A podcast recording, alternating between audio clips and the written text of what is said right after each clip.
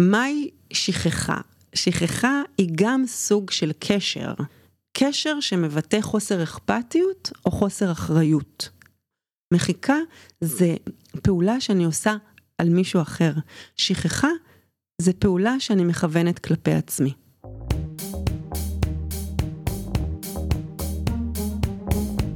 המצב הפוסט-אנושי פודקאסט על טכנולוגיה, תרבות ורוח עם דוקטור כרמל וייסמן.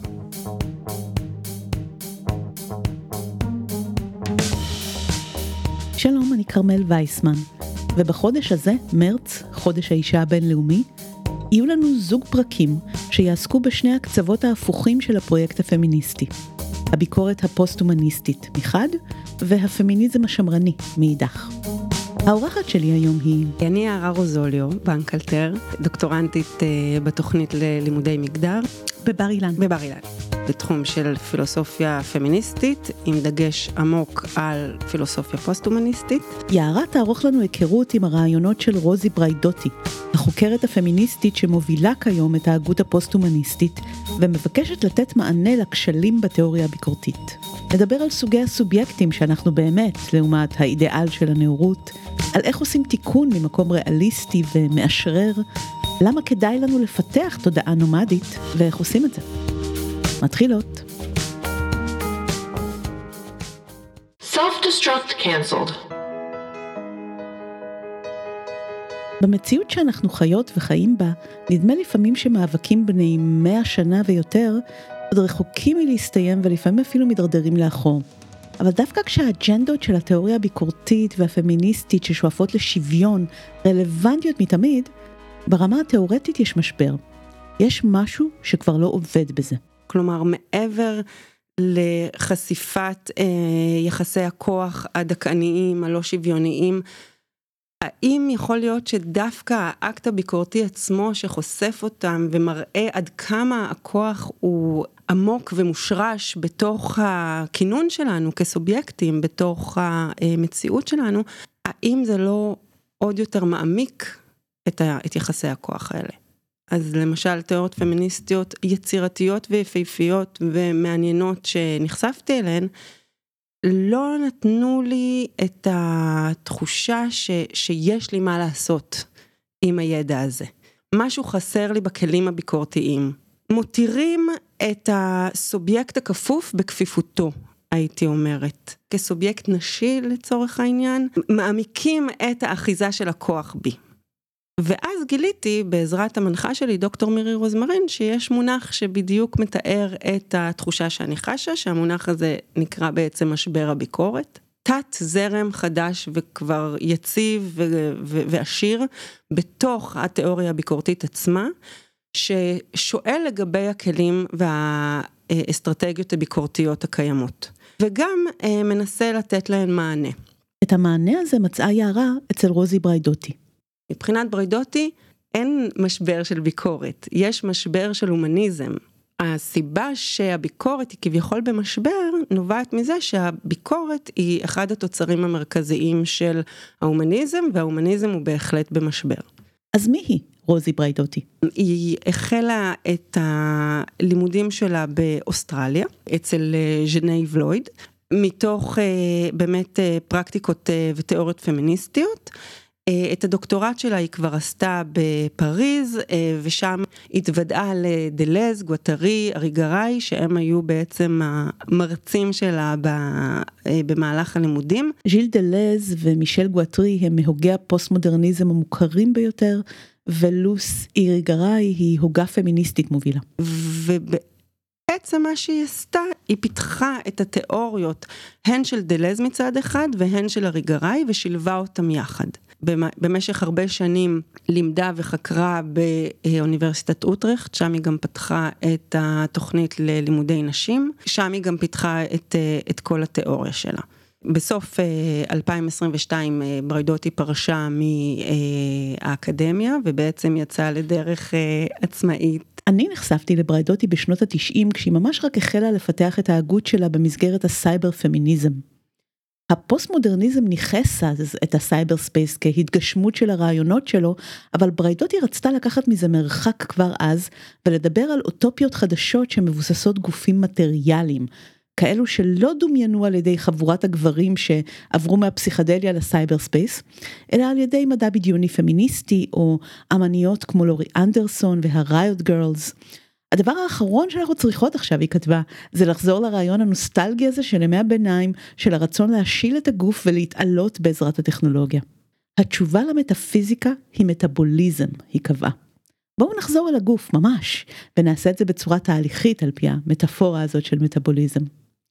הנאו-מטריאליות הפמיניסטית הזאת, זה מה שהתניע לימים את הפוסט-הומניזם הביקורתי. אצלה ובכלל. אחד מהדברים המשמעותיים בתיאוריה הפוסט-הומניסטית בכלל ובפרט זו של בריידוטי, זה הדגש של ניו-מטריאליזם בהקשר של טכנולוגיה. לא רק בהקשר של טבע, אנחנו לא רק יצורים טבעיים ולכן טשטוש ההבחנה בין טבע ו- ותרבות הוא לא, הוא לא מספק, אנחנו גם צריכים לחשוב על עצמנו בהקשר הניו-מטריאליסטי, בהקשר הטכנולוגי. כלומר, אנחנו מסכימות שה... הפלאפון שלנו הוא עוד איבר בגוף שלנו. אנחנו מסכימות שזרימת וי-פיי היא כוח חיים עבורנו. פוסט, באמת, אנחנו חושבים שזה כבר אחרי, הדבר הבא. עבור בריידוטי, פוסט זה משהו אחר לגמרי. היא אה, מבחינה את עצמה מהוגים אנטי-הומניסטים, ובעצם אומרת, הכלים ההומניסטיים הם הכלים הקיימים שאנחנו צריכות לעשות בהם שימוש. אבל אנחנו צריכות לעשות בהם שימוש מודע יותר, ושימוש יצירתי יותר. והתשובה של בריידוטי זה שיש לה שאיפה עמוקה לתת מענה אפרמטיבי. כלומר, לא רק להגיד מה לא, אלא להגיד מה כן. כבר בפרק הראשון של הפודקאסט הזה, פרופסור אילנה גומל הזכירה את הבעיה הזאת, שהביקורת רק מפרקת, היא אומרת מה לא טוב והכל לא טוב. גם הביקורת הפוסט-הומניסטית היא כזאת, כי השורשים שלה הם באנטי-הומניזם של ניטשה ופוקו. אז הכל זה קונסטרוקציה, ואף אחד לא מציע קונסטרוקציה חדשה. אנחנו גם נגד כל הקונסטרוקציות כאילו. אף אחד לא אומר מה כן, אבל בצורה מפוקחת, ביקורתית, לא עוד כן של אוטופיה נאיבית.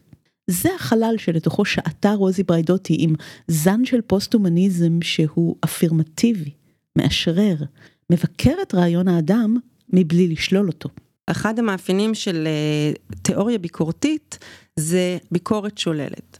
שבעצם ביקורת שוללת נגזרת מהתפיסה הדיאלקטית של הגל, לפיה אקט ביקורתי הוא אקט של התנגדות לתנאים המאפשרים מציאות קונקרטית שמאופיינת באי צדק. אנחנו תופסות את זה כשליליות כפולה, שאמורה לייצר איזושהי עמדה פוזיטיביסטית, שלילת התנאים אשר שוללים אפשרויות של חיים ראויים. או בכלל של קיום סובייקטיבי, אבל אז עולה השאלה, איך בעצם? כלומר, מה באקט שלילת התנאים הקיימים מאפשר יצירה של תנאים חדשים? זה כשל שהיא מזהה אה, בתיאוריה הביקורתית, ולמול זה היא אה, רוצה לייצר תפיסה אחרת. בעצם האתיקה האפרמטיבית של בריידוטי זה לא רק לקבוע, אוקיי, אלה התנאים השליליים, אלא לעשות איתם משהו, לאבד אותם לכדי ידע חדש.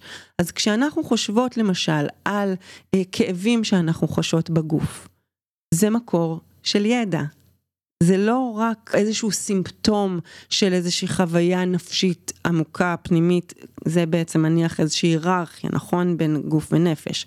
ברגע שאנחנו מוותרות על ההיררכיה הזאת ומבינות את הכאב כאיזשהו מקור לידע, אנחנו לא מבטלות אותו, אנחנו עובדות איתו בצורה אחרת. אנחנו עובדות איתו בצורה שמאפשרת לו להפוך להיות ידע חדש.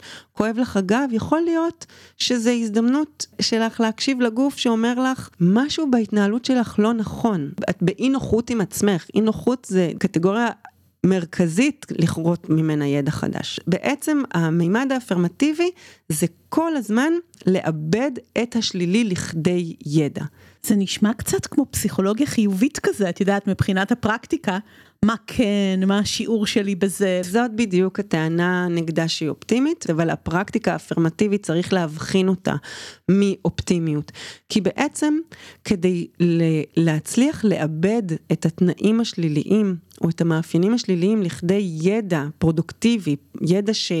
יעזור לנו להבין יותר טוב את העולם, אנחנו צריכות להתעמק ולחקור לעומק את המקומות בהם אנחנו לא מצליחות להיפגש עם העולם, את הנקודות העיוורות, את המקומות שאנחנו לא מצליחות לצלוח אי הבנה או אי הסכמה.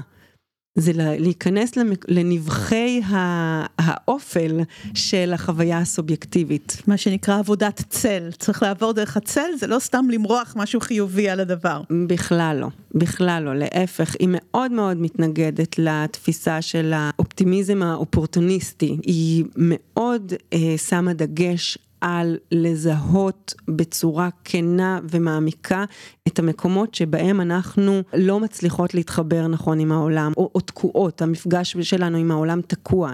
יש לה גם משפט שאני מאוד אוהבת, שהיא אומרת, You have to start from where you are at and acknowledge that you are part of the problem. and then read the situation from there to become part of the solution. אנחנו תמיד צריכות להבין איפה התפקיד שלנו כאן. אז אני לא חושבת שהתיאוריה שלה אופטימית מדי. בעיניי זה לא רע בכלל אגב שהגות פילוסופית ביקורתית עכשווית מהדהדת ערכים ופרקטיקות שמוכרות לי מהעולם הרוחני. זה אולי אפילו סימן טוב שאפשר להגיע לאותו המקום גם בעזרת מהלכים תיאורטיים. אולי המקום הכי רוחני, במרכאות או שלא במרכאות אצל בריידוטי, זה תפיסת החיים שלה.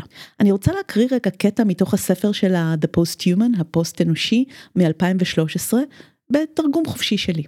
החיים הם טעם נרכש. התמכרות כמו כל התמכרות אחרת.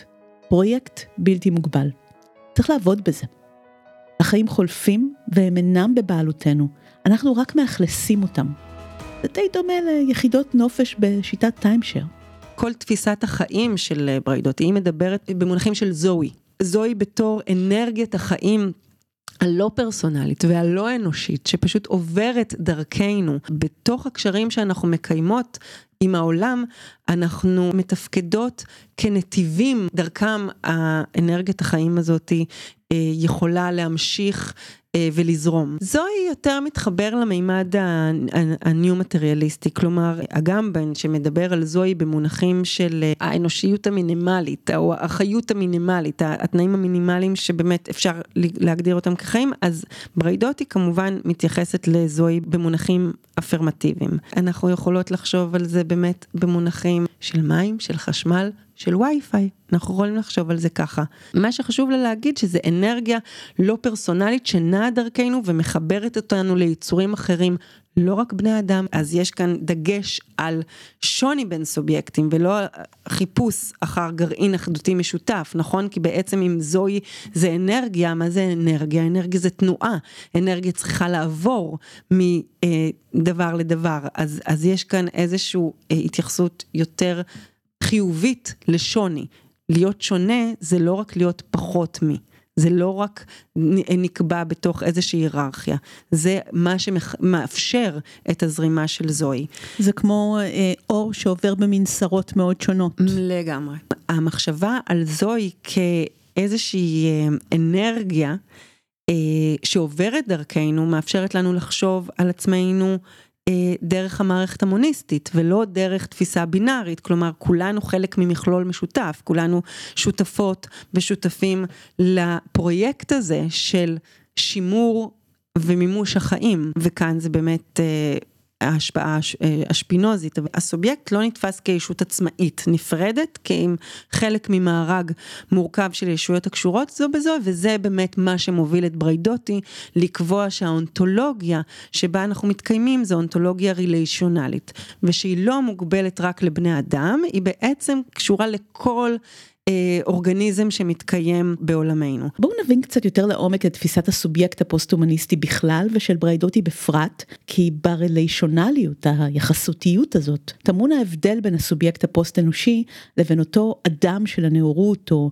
סובייקט בתיאוריה הפסיכואנליטית של המאה ה-20, שבדרך כלל מדומיין כאינדיבידואל, גברי ולבן כמובן, אבל הדגש שלה מדומיין באופן אינדיבידואלי וגם אידיאלי, מופשט. בריידוטי עובדת עם אה, הדימוי אה, של האדם הוויטרובי של ליאונרדו דה וינצ'י, והיא אומרת בסופו של דבר זה באמת איזשהו דימוי של אדם בעל פרופורציות מושלמות. קנה המידה והסטנדרט שדרכו אנחנו חושבים מהו אדם, ומה אנחנו עושות כשאנחנו מציבות את עצמנו ביחס לאדם הוויטרובי, ביחס לאידיאל האנושי הזה, אנחנו מצמצמות היבטים שונים שמתקיימים בנו. ובעולם, ולא מייחסות להם ערך סובייקטיבי. כשמתבוננים באדם הוויטרובי של אה, דה וינצ'י, אנחנו רואות גבר, בריא, צעיר, עושה רושם לבן, והוא הסובייקט. וזאת אחת הבעיות הכי עמוקות עבור בריידוטי, כי בעצם בריידוטי, מה שהיא שואפת לעשות, היא רוצה לייצר עוד ידע. להפנות את תשומת ליבנו לעוד צורות חיים פרט למה שאנחנו תופסות כסובייקט. אם אנחנו מניחות את הסובייקט כדמות האידיאלית הזאת, שאנחנו צריכות להתאים את עצמה אלינו, אנחנו בעצם מתעלמות מצורות חיים רבות ומגוונות, אבל גם עבור בני ובנות המזל שזוכים להיחשב כסובייקט, אנחנו עדיין עושות כאן פרקטיקה של להתאים את עצמנו לאידיאל. ובפרקטיקה הזאת אנחנו מאבדות המון מה... ההיבטים שלנו וההיבטים שלנו הם, הם מקורות של מפגש עם העולם. אם אנחנו רוצות לייצר עוד ידע על העולם, אנחנו נדרשות להכיר בעוד אתרים אישיים שלנו שהם אה, מפגשים לגיטימיים עם העולם, שהם מפגשים שאפשר לכרות מהם ידע חדש. בריידוטי, בשונה ממוריה, דלז וגם פוקו, ש, שפחות התעניינו בדמות הסובייקט, הם מאוד התעניינו במערכים של סובייקטיביזציה, אבל הם פחות התעניינו, התעניינו בדמות הסובייקט, בריידוטי מאוד מתעניינת בדמות הסובייקט, היא לא רוצה לוותר עליה. אבל היא רוצה ללמוד אותה אחרת, היא רוצה לנסח אותה בצורה אחרת. וכדי לעשות את זה אנחנו באמת צריכות איזשהו מבנה אחר, לא של רגולציה עצמית ביחס לאיזשהו אידיאל של סובייקט, אלא ארגון עצמי של מגוון ההיבטים שמרכיבים אותנו. בריידוטי מתייחסת לאונתולוגיה במונחים ריליישונליים, במונחים של יחוסתיות. אנחנו לא הסובייקט האינדיבידואל שההומניזם מניח. אנחנו מתהוות זו דרך זו. הסובייקטיביות שלנו זה אוסף של קשרים שאנחנו מקיימים עם העולם, בין עם בני אנוש ובין עם אה, צורות חיים אורגניות, טכנולוגיות אחרות. ובעצם הקשרים השונים שאנחנו מקיימות עם העולם, הם מה שמכונן את ההוויה שלנו. הסובייקטיביות היא בעצם התהליכים בהם אנחנו מארגנות את הקשרים האלה באופן כזה שמקבל משמעות ברורה, באופן כזה ש, שמתיישב זה עם זה, כלומר אנחנו, יש המון קשרים שאנחנו גם לא מודעות אליהם, אבל עדיין אנחנו מקיימות אותם עם העולם. חשבתי כל הזמן על ה-DNA של הפמיניזם של קרול גיליגן, או אפילו התפיסה הקלאסית הזאת של בעצם האם אנחנו לא ממשיכות תחת הרבה מאוד לבושים. את אותו סיפור שהגבריות הזכרית תמיד הייתה באיזושהי פילוסופיה מופשטת באוויר באיזשהו מקום, לא מתעניינת בסובייקט האמיתי אלא כאילו בתהליכים, רואה אותנו כאינדיבידואלים, אידיאלים, ואז באה חשיבה פמיניסטית ואומרת יש כאן בני אדם, יש כאן גופים, יש כאן יחסי כוח, יש כאן את המציאות, ויש כאן קשרים, זה מה שהזכיר לי את גיליגן. ה basics של גיליגן, שנשים מסתכלות על קשרים ועוסקות בקשרים ויחסים, וגברים ב... נוכחות במרכז, באדם במרכז, האם בתוך כל הלבושים האלה אנחנו לא מדברות על שני הכוחות האלה, עדיין זה אותו סיפור? אני חושבת שזה עדיין אותו סיפור. אני חושבת גם שהרבה פעמים גם אה, פרויקטים פמיניסטיים שמבקשים לצאת כנגד תפיסת הסובייקט הגברי, בואי נקרא לזה ככה, או באמת תפיסת הסובייקט ההומניסטי כאינדיבידואל, זה פרויקטים שעדיין לא מוותרים על uh, הרצון להשתייך לקבוצת השווים. מאוד חשוב לה גם להדגיש את המקומות שהפמיניזם מוצא את עצמו עובד בשירות התפיסה ההומניסטית שכנגדה הוא יוצא. ובעצם לדבר בשמם של המדוכאים, לדבר בשמם של חסרי הקול, של חסרי הפנים, של אלה שהמערכת פשוט לא מודעת אפילו לקיומם, שזה אלימות בצורה מאוד מאוד עמוקה, אבל דרך ניסיון להתייחס אליהם כסובייקטים, הניסיון האינקלוסיבי להכניס את הישויות הלא נחשבות, לתת להם תוקף של סובייקט, יש כאן איזושהי בעיה עמוקה. אוקיי? זה אחת הנקודות שיוצאת כנגד הרבה מהפרויקטים הפמיניסטיים. בשונה מהתפיסה המסורתית, אנחנו לא נדרשים להיחשב כאינדיבידואל, כבעלי איזשהו גרעין אוניברסלי שמקנה לנו פרספקטיבה מוחלטת ואחידה שאנחנו צריכים לכרות את דרכנו אליה, כלומר היא עושה הפרדה בין היכולת הרציונלית שאנחנו רגילים לייחס לסובייקט ובין מהי סובייקטיביות במונחים שלה.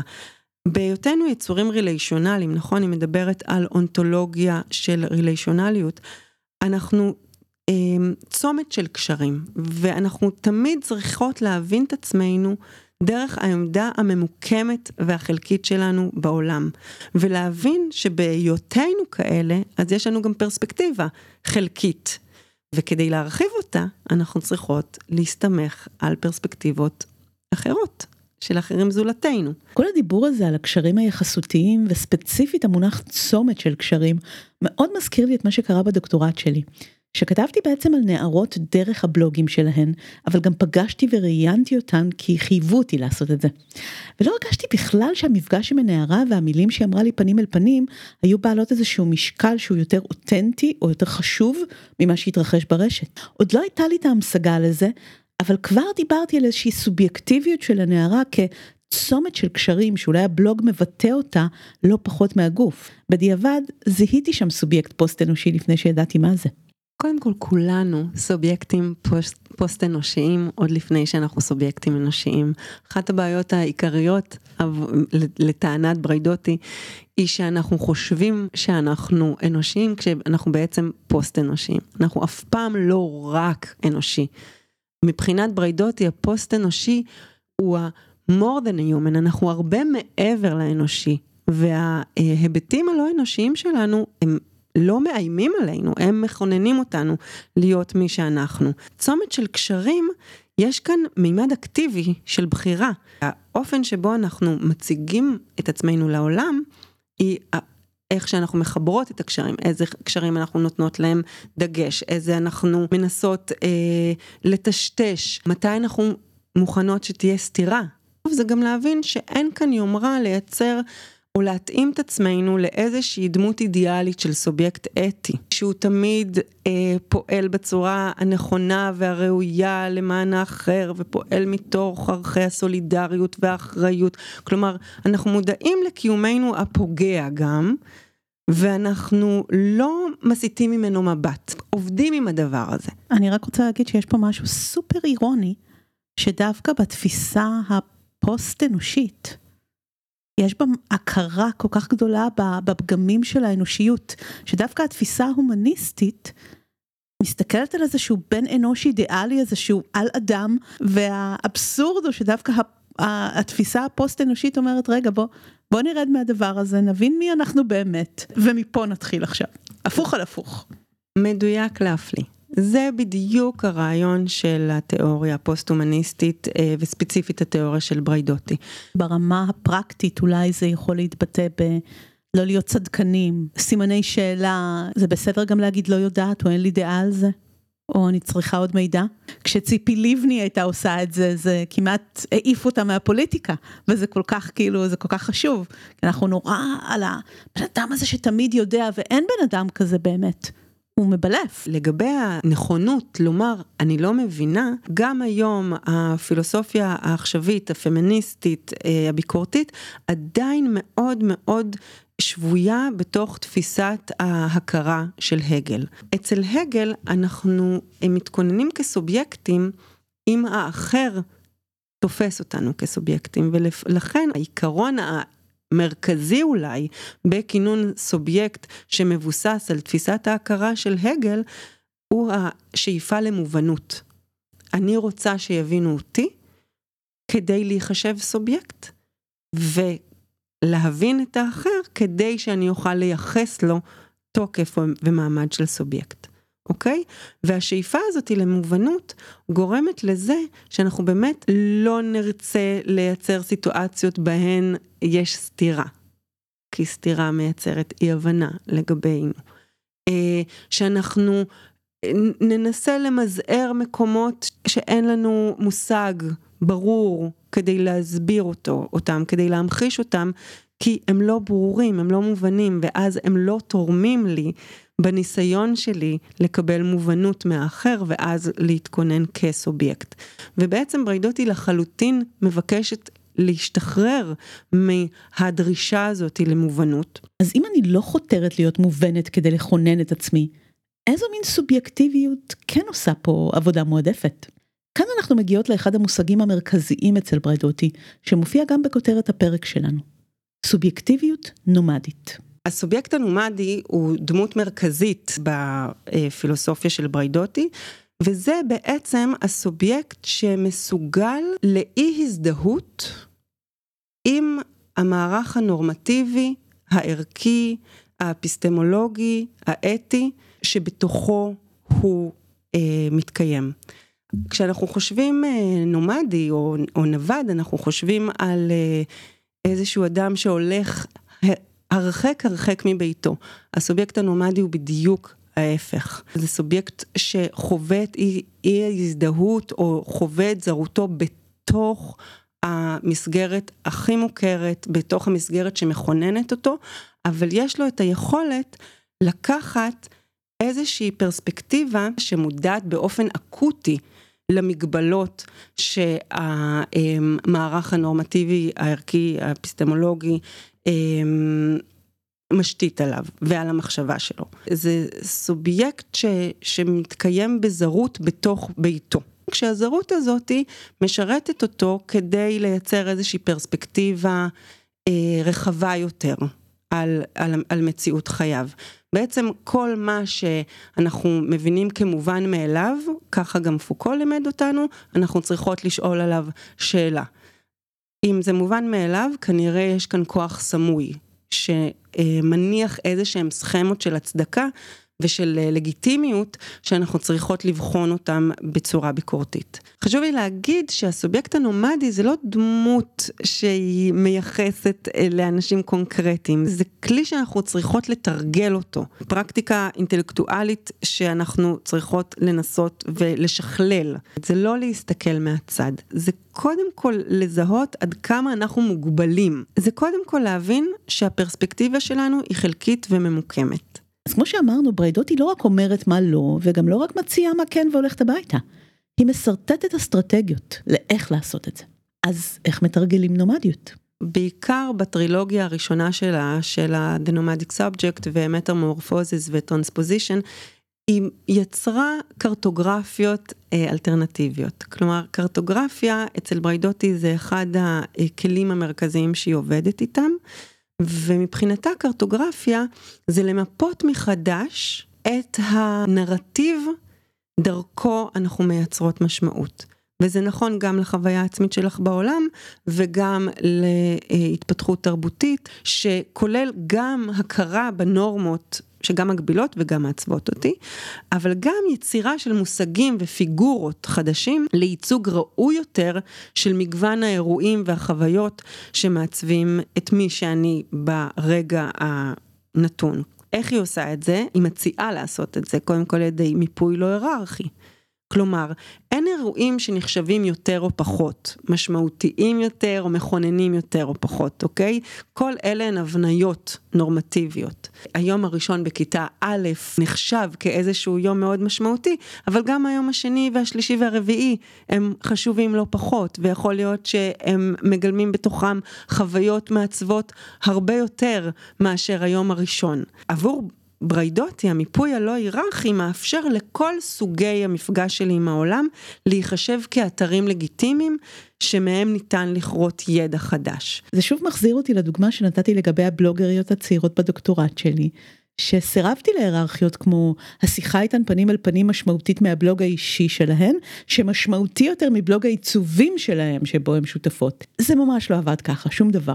וגם בחיים שלנו אנחנו מסתכלות על הסיפור שלנו דרך נקודות ציון טקסיות, שהרבה פעמים נכפות עלינו מבחוץ. נסו לשחק עם זה ולספר את הדברים אחרת. זה בעצם להתבונן על זמן בצורה שונה. וזה טמפורליות שונה. אין מחויבות אצלה למבנה הלינארי של עבר, הווה, עתיד, שממנו נדרש לגזור נרטיב או מיפוי מסוים, להפך, הוא מתקשר גם לתפיסה הפוסט-אנתרופוצנטרית, שזה החלפת התפיסה של הסובייקט במרכז לעבר תפיסה אחרת של רשת קשרים המשתרעת על פני המרחב הפלנטרי והזמן הגיאולוגי. טכניקה נוספת של בריידוטי לטיפוח הנומדיות קשורה לביקורת שלה על המובנות כמכוננת סובייקטיביות, ולכן היא לא מחפשת את התשובות בהכרח בשפה. היא שמה דגש רב על אפקטס, לעומת שפה. כאן הדגש הוא לא לזהות אירועים על בסיס האפשרות שהם לקבל מובן, ברור, בשפה, להתאים אותם או להכפיף אותם לאיזשהו מושג קיים שיש לנו, אלא דרך החוויה הגופנית. מה שמעניין בחוויות שאין להם מילה או מושג, זה שהם בעצם חורגים מעבר למסגרת השפה, שאנחנו יודעות שהיא מאוד מגבילה. נכון? אז בעצם אם אני חווה משהו שאין לי מילה לתאר אותו, אני לא מפסיקה לחוות אותו. הוא עדיין היבט משמעותי בקיום שלי. אני פשוט נוטה להתעלם ממנו, או לייחס אותו, להתייחס אליו כאיזשהו סימפטום למשהו עמוק יותר שאני כן יכולה להמשיג. אבל היא מבקשת גם אה, לתת מקום למקומות האלה. האם, זאת אומרת, איזושהי אי הבנה של הדבר הזה יכולה להיות, אוקיי, אז בואי ניצור שפה חדשה. כל ה-woke. זה בדיוק בעצם אני מודעת למוגבלות וליחסי הכוח וכולי, אז אני אלך על ביצים ואני אדבר על הכל אחרת ואני אמציא שפה חדשה, ואז הדיבור הזה הוא יכול להיות דיכוי ווקי כזה שנורא נורא מוגזם אבל לא עשה שום שינוי. בריידוטי לחלוטין מתייחסת לשפה בתור אחד מהמנגנונים הכי מגבילים, ובעצם הניסיון לייצר שפות חדשות הרבה פעמים זה למעשה איזשהו הדהוד או איזושהי תגובת נגד. שלא באמת מצליחה להוציא אותנו מעבר לתנאים ה... הלא שוויוניים או המגבילים או, או הדכאניים שאנחנו רוצות לצאת מהם, אבל עדיין זה מה שיש לנו. ולכן היא רוצה לעבוד עם זה. היא לא רוצה לייצר שפה חדשה, היא רוצה לעבוד עם השפה הקיימת, אבל לשכלל אותה. וזה אחד המאפיינים המרכזיים בעבודה של בריידוטי, שבעצם כל אחד מהמושגים שלה ספוג ורווי במשמעויות מגוונות ושונות. וזה מה שהופך את הקריאה בה להיות מאוד מאוד קשה, אבל גם מאוד מאוד יפה.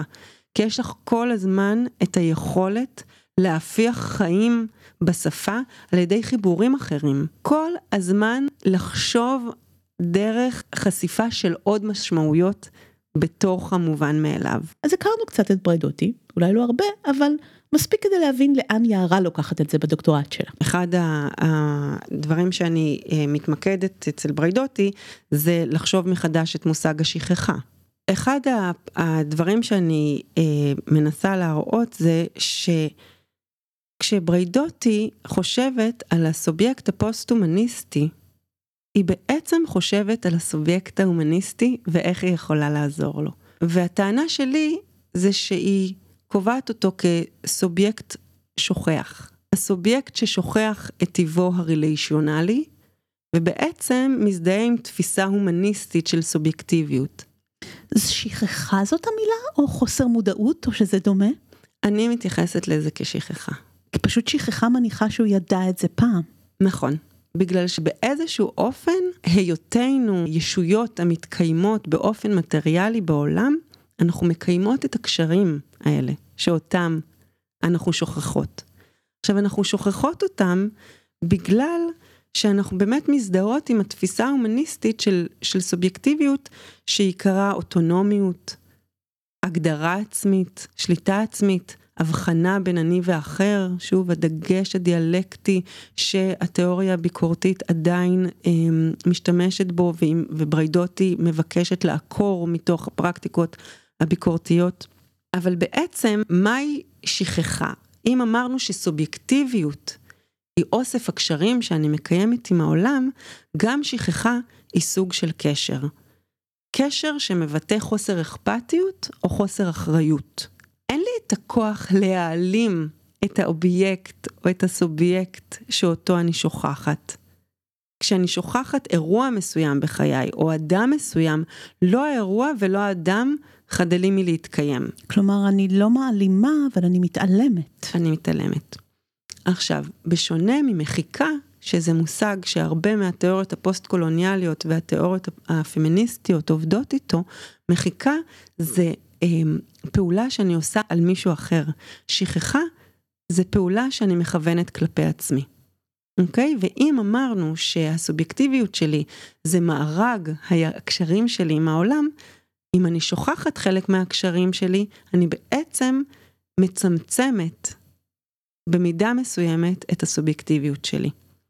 ולכן גם אני אומרת שמה שמעניין אותה זה לדעתי, זה הסובייקט ההומניסטי שאותו היא רוצה לשנות כדי שבאמת נוכל אה, לעשות איזשהו שינוי עמוק יותר. אז היא רוצה להזכיר לנו. אם אה, אנחנו חושבים באמת על התיאוריה הביקורתית כתיאוריה שמאופיינת בשלילה, אה, אז היא לא רוצה לוותר על המאפיין שלנו לשכוח, היא רוצה לאבד אותו לכדי ידע. היא רוצה שאנחנו נשתמש בשכחה הזאת שמאפיינת אותנו, כדי להבין טוב יותר את המיקום שלנו בעולם בתוך המארג הריליישונלי. אני אתן למשל דוגמה עכשיו, כשאני מתבוננת במסך השחור של הפלאפון שלי. אני רואה את, ההתקש... את ההשתקפות שלי עצמי. אני לא רואה את מפעלי העבדות בהם המכשירים הללו אה, מיוצרים. אני לא רואה את הררי הזבל שמשונעים למדינות רחוקות. אה, אני לא רואה את ההשפעות האקלימיות שנובעות מדילול משאבי הטבע. כל אלה ממשיכים להתקיים בזמן שאני מתבוננת על הפלאפון שלי ורואה את ההשתקפות שלי עצמי. אני יודעת ושכחתי. ברגע זה לפחות אני בוחרת לשכוח, לא לחשוב על זה, כן? כשאנחנו מניחות ששכחנו, אנחנו כביכול טוענות שידענו את זה מראש. כלומר, יש כאן איזושהי הנחה לפרספקטיבה אוניברסלית, בפרספקטיבה מלאה. השכחה היא פרקטיקה שאנחנו כל הזמן עושות, אבל זה לא בהכרח שלפני זה היה לנו ידע יותר, אנחנו כל הזמן שוכחות את הדבר שאנחנו מקיימות ברגע זה, את מגוון המפגשים שלנו עם העולם ברגע זה. אני חושבת על שכחה פחות במימד הטמפורלי כמו במימד המרחבי. כלומר, את חושבת עליה בתור ראייה צרה יותר של הרשת. בדיוק. יש לי תפיסת עולם צרה, אני מודעת רק לחלק. אבל המודעות הצרה היא כוח שיש לך. את יודעת שעלייך לפנות לאחרים כדי להרחיב את המודעות שלך. בעוד שכחה זה מאפיין של האופן שבו מחשבה הומניסטית, לצורך העניין ובפרט הפסיכואנליטית, מכוננת את הסובייקט. למה בעצם? אם אנחנו חושבים על הגל, כינון הסובייקט על, על דרך הכרה והצורך במובנות. גם uh, דלז וגואטרי מדברים על זה שבעצם יש קולות וירטואליים רבים ומגוונים שמתקיימים בנו והם לא פחות אמיתיים מהקול הנשמע. הם תמיד נותרים ללחוש. גם כשהקול היחיד והברור נשמע.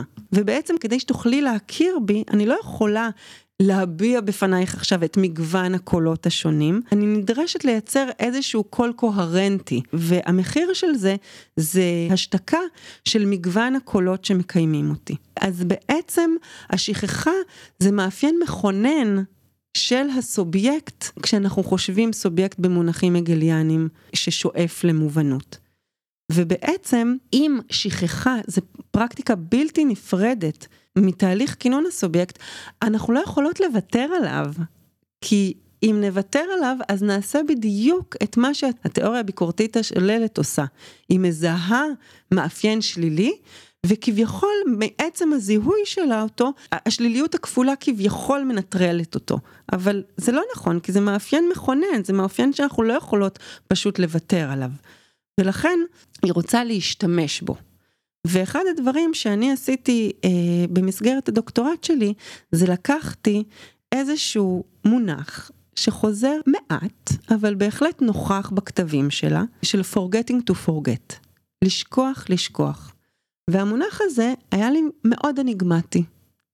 ומאוד לא נוח, והתחברתי לאי נוחות הזאתי, במיוחד כי בריידותי מזמינה אותנו להתחבר לאי נוחות. ובעצם התחלתי לנתח מה זה הלשכוח לשכוח. כשאנחנו חושבות על הסובייקט השוכח, שהוא מושא המחקר של בריידותי, אז אנחנו מזהות את התנאים שמאפשרים אותו, מגביל את הסובייקט מלזהות את הקשרים השונים שהוא מקיים. ודבר שני, אנחנו רוצות להציף את מה שנשכח על ידי פרקטיקה יצירתית. המימד הקריאטיבי, המימד היצירתי, הוא אלמנט בלתי נפרד מהפרקטיקה הביקורתית שהיא מציעה. אז במונחים של בריידוטי, המימד היצירתי זה להרחיב את אוצר המילים הקיים, כלומר לייצר עוד מושגים. ועוד פיגורות שיאפשרו לנו לייצג את מה שעובד במערכת המושגית הקיימת. ובאמת האתגר כאן זה איך אה, לעשות את זה. כשאנחנו חושבים על אה, forgetting to forget, אנחנו חושבים בעצם על שלילה כפולה.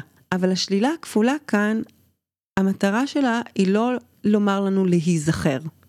כי להיזכר זו עמדה שמניחה שיש לנו באמת נקודת מבט אוניברסלית ומוחלטת, שהידע השלם כבר נגיש לנו ואנחנו רק צריכות להיזכר בו. במקום זה, וזה מה שאני מנסה לטעון ביחס לתיאוריה של בריידוטי, אני רוצה לטעון ששכחה היא מפתח להבין את עצמנו בעולם ולפ... ולפעול באופן ביקורתי וטרנספורמטיבי. כשאנחנו חושבים על הפרקטיקה הביקורתית של בריידוטי, עיקרה היא טרנספורמציה. בריידוטי עושה טרנספורמציה אה, עמוקה מתפיסה של סובייקט שמאופיין בזכות לאמנציפציה, בזכות לחירות, לסובייקט שנדרש להיות accountable, שנדרש להיות אחראי. ושאלת השכחה זה ממש פרקטיקה שהסובייקט בתרבות הקפיטליסטית משתמש בה ביחס לעולם. אוקיי? כי אם אמרנו ששכחה זה סוג של קשר שמאופיין באי קבלת אחריות על ההשפעות שיש לי אל העולם, אז לעבוד עם השכחה ולעבד אותה ולרתום אותה לפרקטיקות שמאפשרות כינון של סובייקט אחראי, זה אחד הדגשים המרכזיים ש, של בריידוטי. היא לא רוצה לה, להוביל למהפכה פוסט-הומניסטית. היא ראתה את אה, אה, מוריה האהובים אה, מתפכחים ממהפכת אה, 68 והיא הבינה שלהוביל למהפכה זה לא בהכרח הדבר אה, שיאפשר לנו לצאת מהסבך שבו אנחנו אה, נמצאים. היא רוצה להשת, להשתמש במה שקיים כבר. ושכחה, אם אנחנו חושבות עליו בתור המצב האונתולוגי שלנו, היא מכניזם שפועל מאוד ביעילות, אז בואי נשתמש בדבר הזה. אז היא רוצה לגייס את הפרקטיקה הזאתי, אבל להפוך את משמעותה. עיסוק בשכחה מאפשר לה לחשוף את התנאים הפוסט-הומניסטיים בהם אנחנו חיים, שבעצם מוסתרים על ידי, הן המנגנון של המחשבה ההומניסטית, והן על ידי המנגנון הקפיטליסטי, שמעודד את תפיסת האינדיבידואל באופן שמסתיר מעיניו את השלכות אורח חייו הצרכני. תיאוריה ביקורתית נדרשת להיות מורכבת גם ממימד של אה, ניתוח ביקורתי של מציאות חיינו, וגם מצד שני לייצר איזשהו חזון אלטרנטיבי של סדר חברתי ראוי יותר. הרבה מהספרות הפמיניסטית שדנה במשבר הביקורת, מתייחסת לניסיון לייצר תפיסת עולם ראויה, תפיסת עולם אידיאלית, ככזו שבעצם שוכחת את ה...